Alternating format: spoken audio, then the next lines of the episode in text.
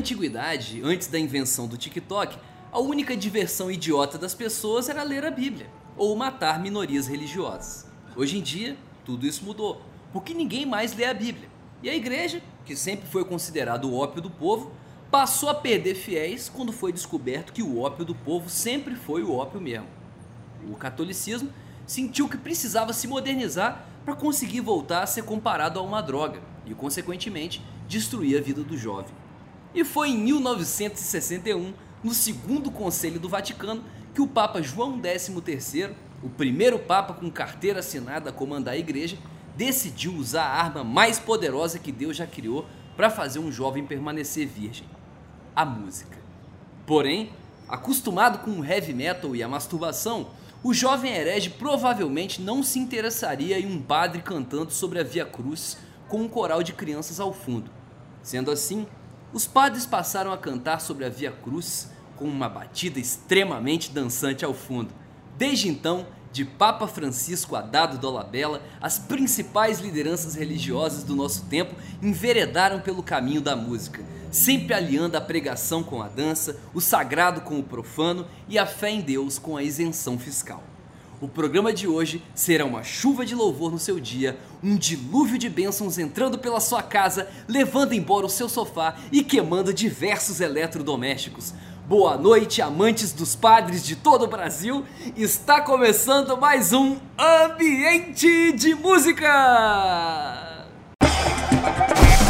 Renan de Almeida, Julinho Davan e Maurílio dos Anjos apresentam Ambiente de Música, o seu podcast secreto musical.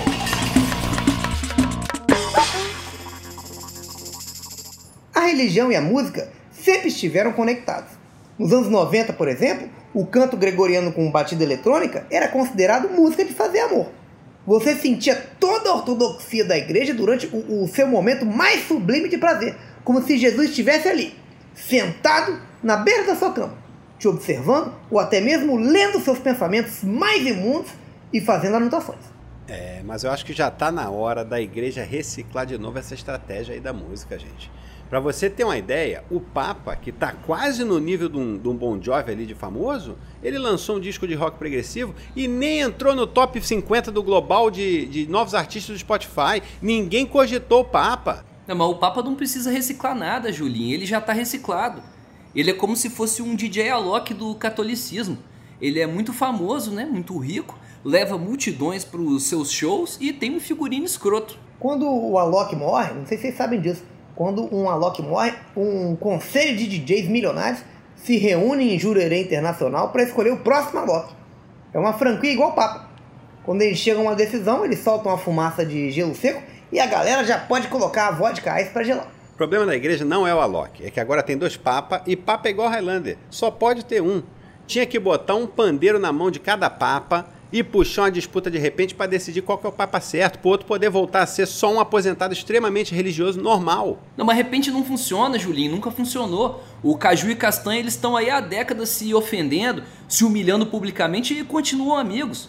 Eles tinham que decidir num racha de papa móvel que é aquele veículo lá com uma jaula de vidro blindado para o Papa receber tranquilo o carinho dos fãs. É, quando eu vejo aquela multidão descontrolada lá indo para cima do Papa Móvel, eu fico com o coração na mão.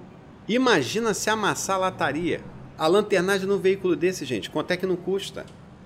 Fora que deve ser quase impossível encontrar peça legal, boa, funcionando para Papa Móvel, é tipo um nada. É, por isso mesmo é um veículo muito pouco furtado, papamóvel. Isso aí, Renan, é porque furtar papamóvel dá azar, cara. É que nem furtar um no milho. Ah, mas seja o velho que for, ultimamente o Papa tá com dificuldade de se comunicar com o mundo que tá cada vez mais indiferente. Ele já tentou música, já tentou stand-up, já tentou apedrejar uma mulher adulta e nada, gente. Ninguém quer saber do Papa, essa é a verdade. E para piorar, Julinho, música não dá mais dinheiro, né? O que dá dinheiro atualmente é podcast ele tinha que fazer um podcast dele, o Pod Papa. No, no, mas no mundo do podcast a competição é muito grande, Maurício. É muita gente falando atrocidade. O Papa seria só mais um. Mas, mas, mas podcast e missa é a mesma coisa, Renan. Alguém falando atrocidades durante horas e um monte de gente ouvindo sem prestar atenção. A única diferença pro podcast é que o convidado especial da missa não é o Mano Brown, é Deus. É, mas somar é Mano Brown, hein? Tanto no rap quanto no evangelho. Não, e mesmo se o Papa fizesse um podcast, não seria novidade essa ideia, né? Já foi feito aqui mesmo no Brasil. O primeiro podcast de True Crime que teve foi a Bíblia em CD narrada pelo Cid Moreira. Ele disse que demorou seis anos para gravar a Bíblia toda, ô Renan. Era muito CD, gente. Um homem daquela idade, ninguém tem tempo para escutar tanto CD. Tinha que ter uma versão só com os greatest hits da Bíblia. Os sete melhores salmos da Pan. Mas o Cid não ter chamado o Mr. M pra participar de nenhum dos 24 CDs da Bíblia foi muita sacanagem. Era uma oportunidade pro Mr. brilhar, revelando como as mágicas da Bíblia foram feitas. É, mas é isso, né, Maurílio? É no momento que você passa seis anos gravando a Bíblia em 24 CDs que você descobre quem são seus verdadeiros amigos. Era realmente uma oportunidadezinha boa para o Mr. M revelar se as mágicas da Bíblia eram truque ou se era verdade mesmo. A gente sabe que às vezes não é truque. É só lembrar o caso da Monga, nossa saudosa Monga, que era aquela mulher que vivia enjaulada dentro de uma boate e se transformava em gorila para aterrorizar a criançada. Por onde anda a Monga, Julinho? Eu não tenho mais contato, não. A preparadora de elenco e pedagoga Monga, ela se aposentou. Hoje ela vive uma vida pacata num sítio em Minas, cuida de diversos animais de rua e só se transforma em gorila em eventos religiosos. Tá certo, a Monga, tem que curtir. Ela não deve ter idade mais pra pra se transformar em, em gorila. Mas fica aqui o nosso abraço pra querida artista Monga! Bem, então, deixando a mulher gorila um pouco de lado, chegou a hora da gente falar sério aqui. Não é só porque a pessoa é padre que você deve confiar nas músicas dele ou beijar ele na boca. Não é assim, não, gente. Tem muito padre espalhando ideia completamente equivocada por aí. Por isso, é com muito pesar no meu coração semi-católico que eu vou chamar aqui a vinheta do quadro Decepção do Dia. Decepção do dia. Decepção do dia. Decepção do dia. Hoje estamos decepcionados com um dos padres mais bem relacionados do Brasil, que é o padre Antônio Maria, conhecido por celebrar não apenas o casamento, como também o divórcio de diversas celebridades. Seu grande sucesso como padre cantor é a música É Bom Ter Família, sendo que ele, enquanto padre, não tem família, e é muito fácil você gostar dessa família quando você não tem família, que faz dessa canção uma grande hipocrisia e a decepção do dia. Se fosse bom ter família mesmo, os casais que o, que o, que o, o tal do Padre Maria uniram, eles estariam juntos até hoje. Essa é a realidade. Todo mundo já separou. Ele é considerado o padre mais pé frio do Brasil.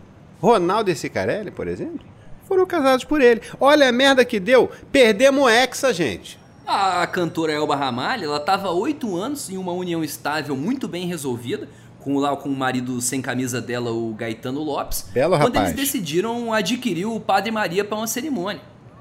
Aí oito meses depois o casamento acabou. Nem tinham acabado de pagar todas as parcelas do Maria ainda. É, fica a dica então, você noivo, você noiva, se tiver meio sem jeito de terminar aquele noivado de 12 anos, chama Padre Antônio Maria para dar uma benção, que eu tenho certeza que Papai do Céu logo logo vai abençoar você, menino ou menina, com a solteirice. É, mas é só pra ele dar uma benção, tá? Não deixa ele cantar, não, que ele é igual a Luiz Afonso. Ah, é? Quando ele começa, aí é. canta. É, quando ele, quando, quando ele e quando ele começa a cantar, ele não para. Todo lugar que ele chega, ele quer divulgar o disco dele. É, o Padre Maria, cara, na minha opinião, ele tinha que desistir da música e se concentrar apenas em casar pessoas famosas, que é um mercado que ele praticamente domina sozinho, ele monopoliza. Menos o casamento da Angélica e do Luciano, né? Que ele celebrou ao lado do rabino Henry Sobel, enquanto a música ficou por conta do J Quest. Foi uma cerimônia ecumênica linda que uniu em um ambiente de respeito e tolerância algumas das mais importantes religiões do nosso país, né? O catolicismo, o judaísmo e o J Quest. É, mas vale lembrar que na grande rinha de padre, que era o showbiz brasileiro no final dos anos 90, minha gente, o Padre Maria até tentou, mas não tinha como competir com o Padre Marcelo Rossi. Aquele ali é brincadeira. Informação.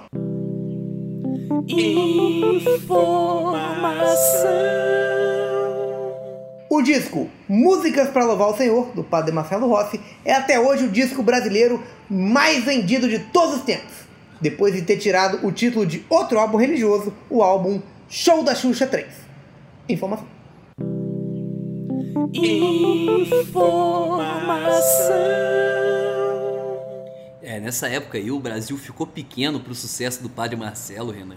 Ele tinha que expandir, né? O Padre Marcelo, ele podia lançar as músicas em latim para atingir o público-alvo dele. Siga o exemplo do Sepultura, que lançou as músicas em uma língua que ninguém entende para atingir o público-alvo do metal, que é o adolescente analfabeto. Ah, mas um artista da categoria do Padre Marcelo, gente, vou levantar aqui essa questão, porque eu, eu não consigo ficar quieto, eu vou me debater. Ser tratado com descaso que ele é tratado na Globo, isso é um absurdo. Colocar um senhor de idade, já bastante debilitado, tanto física quanto mentalmente, para apresentar um programa ao vivo no domingo, 5 horas da manhã. Ele está sendo fritado na Globo. Em qualquer país minimamente civilizado, um padre cantor que vende milhões de cópias seria tratado que nem um bibelô. É, mas, Julinho, a gente já viu esse filme. A Globo tá fazendo com ele a mesma coisa que fez com o técnico Paulo Souza. Imagina a hora que o padre Marcelo não tem que, que chegar para dar tempo dele passar o roteiro da missa. Ele deve ter que acordar às duas da manhã, Julinho. O sábado para ele, que é a noite anterior, é uma noite morta, ele não pode marcar nada. Ele É, tem eu- que eu- maquiar, Renan. Ele tem que maquiar. Desculpa, Maurício, te interromper. Ele tem que maquiar. Ele Mas eu toma anabolizante há anos. antes, a pele gente. dele é toda estourada, gente. Ele tem que maquiar para fazer a missa legal. Eu acho que ele acorda até antes. Porque o padre, quando acorda, ele tem que rezar. O religioso, ele ora todo dia. Não é só quando ele tá precisando de alguma coisa, não. Eles não entendem o propósito da reza. Não, e tem Eu outra acho que coisa também, que, que é, agora falando de oração, que Pode- eu- pode eu falar. faço a minha oração sempre que, né, todas as noites, o jeito certo de você, de você orar não é com serenidade, como um- algumas pessoas falam. Você tem que orar desesperado, chorando, gritando e socando o chão. Pular, tem que pular. Você tem que estar bem fisicamente, gente. Você acha que ele malha pra quê? Ele não malha pra pegar a mulher, ele malha, malha pra rezar, gente. Eu acho que o seu jeito de rezar tá certo, Renan. Porque se todo mundo é filho de Deus e todo mundo normalmente naquela hora ali antes de dormir tá rezando, normalmente o pai dá atenção pra quem? Pro filho que tá fazendo escândalo, fazendo pirraça. Então se você Exatamente. fizer isso na oração, acho que você vai, vai é, mais, é mais certo que você seja atendido. Não, não tenha dúvida disso. Eu, eu não sei, eu fico revoltado. Ele não tá mais com idade para ficar acordando de madrugada, gente, para trabalhar. Eu acho que a solução desse problema, se já que ele tá malhando, tá bem fisicamente, ele tem que resolver do jeito que o brasileiro mé- médio resolve um problema desse, que é ir trabalhar virado direto da boate. Não sei se Padre Marcelo ainda tem pique para trabalhar virado. Não sei se o corpo dele vai aguentar. Mas é uma possibilidade. É uma possibilidade. Não, é, quem, quem trabalha virado muito bem, Julinho, é o ator Paulinho Vilhena. Olha a responsabilidade desse ator profissional. Não importa se ele passou a noite inteira pegando friagem, tomando gelado ou desfalecido numa sarjeta. Deu 8 horas da manhã, ele tá lá no set com o astral lá em cima. Esse aí, você deu exemplo do sonho de todo diretor. Um profissional altamente motivado, um ator querendo jogar, entendeu? Querendo pedir na camisa. Motivado até demais.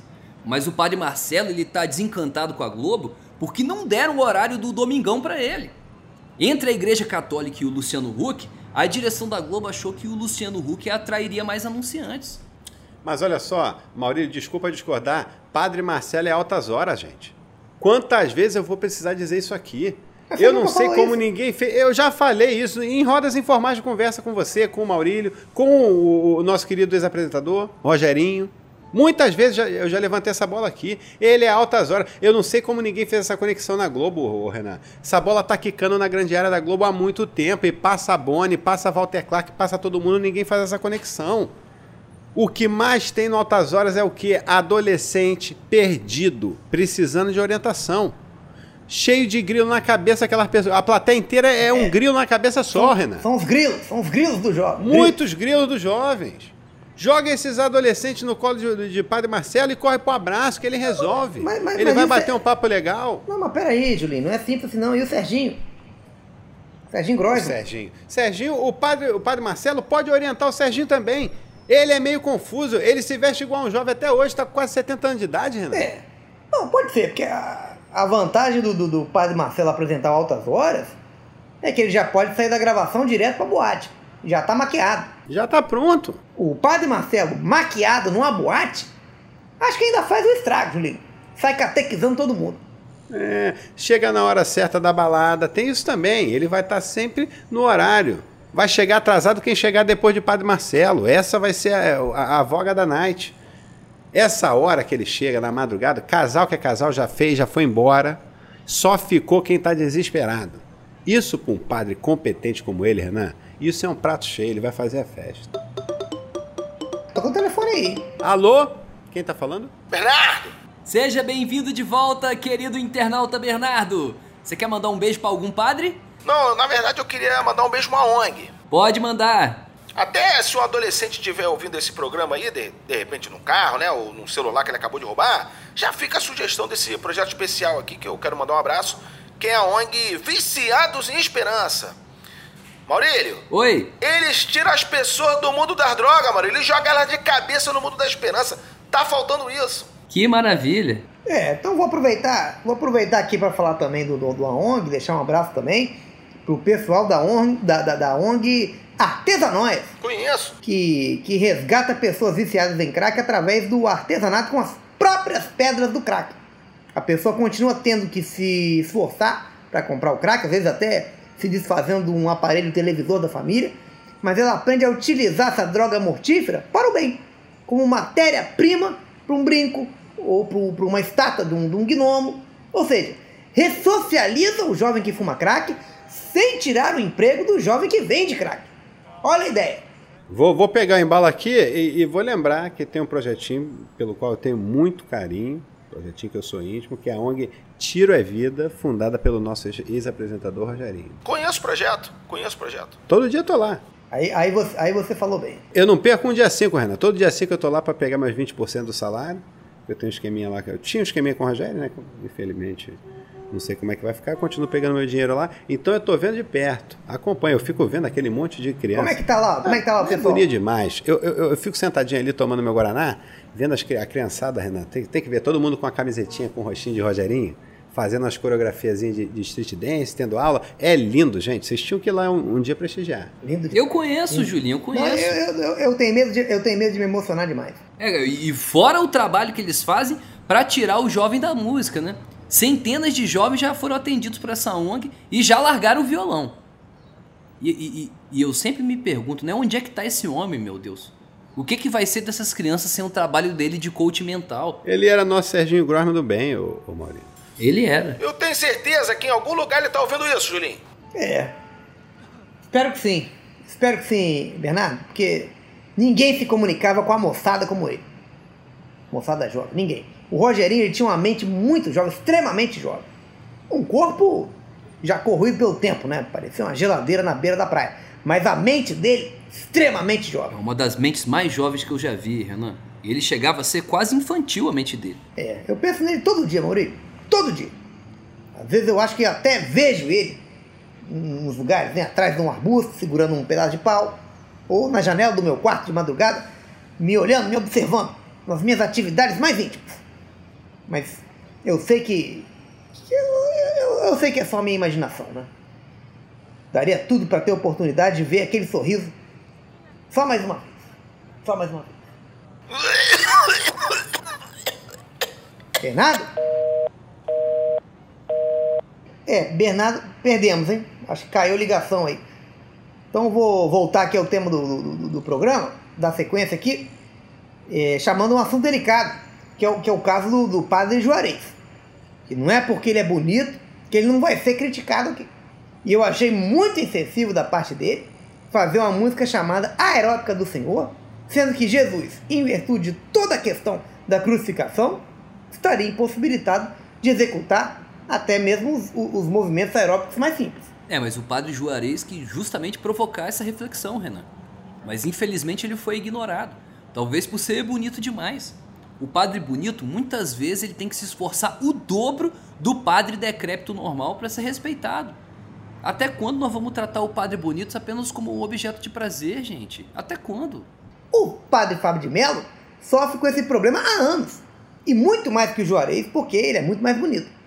Sofre demais. Quando eu ouvi o, o- o padre Fábio cantar a, a música a Minha Alma, eu fiquei preocupadíssimo. Eu, eu pe- pensei que ele finalmente tinha chegado no limite do sofrimento dele. E aí eu, eu- fico preocupado e temo até pela saúde mental da pessoa. Se eu pudesse fazer um apelo para Papai do Céu, se Papai do Céu ainda me escutasse, não tiver me bloqueado também, né? eu gostaria de pedir para que ele não incendiasse a alma do, do padre Fábio de Mello. Incendiar a alma de uma, de uma pessoa mais feia que ele, mas do padre Fábio de Mello não. É, a gente perder Fábio de Mello incendiado seria uma tragédia, realmente. A alma dele deve ser ainda mais linda do que o rosto, Renan. Mesmo depois da harmonização, hein? É importante ser alerta, é importante ser alerta, Julinho. Agradeço aqui em nome de todos pelo, seu alerta. Por isso mesmo, eu até vou fazer um, um outro alerta ainda mais importante, pra, que vai acabar, infelizmente, cancelando seu alerta. Olhem bem a Bíblia que o seu filho está lendo, ou ingerindo. Renanzinho voltou outro dia da evangelização infantil dele com uma Bíblia jeans. Jeans! E não era qualquer jeans, não. Era um jeans todo transado, cheio de miçangas coloridas, é, fechicleres, tudo isso é para atrair o olhar perdido da criança. Eu peguei a Bíblia da mão dele na hora, Julinho, taquei fogo. Pra ele aprender a nunca mais desrespeitar o livro sagrado. Então, até, até por falar isso, aproveitando aqui a oportunidade, Julinho, se você puder me, me emprestar aquela sua Bíblia tactel, se Renanzinho chegar na evangelização sem, sem Bíblia, ele vai repetir de ano de novo. Não, empreste sim. Eu quase não tô mais indo à praia, Renan. Pode levar. Ambiente de música. Daniel Furlan é Renan. Leandro Ramos é Julinho da Van. Raul Schecker é Maurílio dos Anjos. E Caíto Miner é Rogerinho, internauta Bernardo. Roteiro de Daniel Furlan, Davi Benincá, Leandro Ramos, Pedro Leite, Raul Schecker. Redação final, Pedro Leite. Edição de Rodrigo Gonçalves. Uma coprodução Canal Brasil e Globoplay. Ambiente de música ambiente de droga, droga, droga.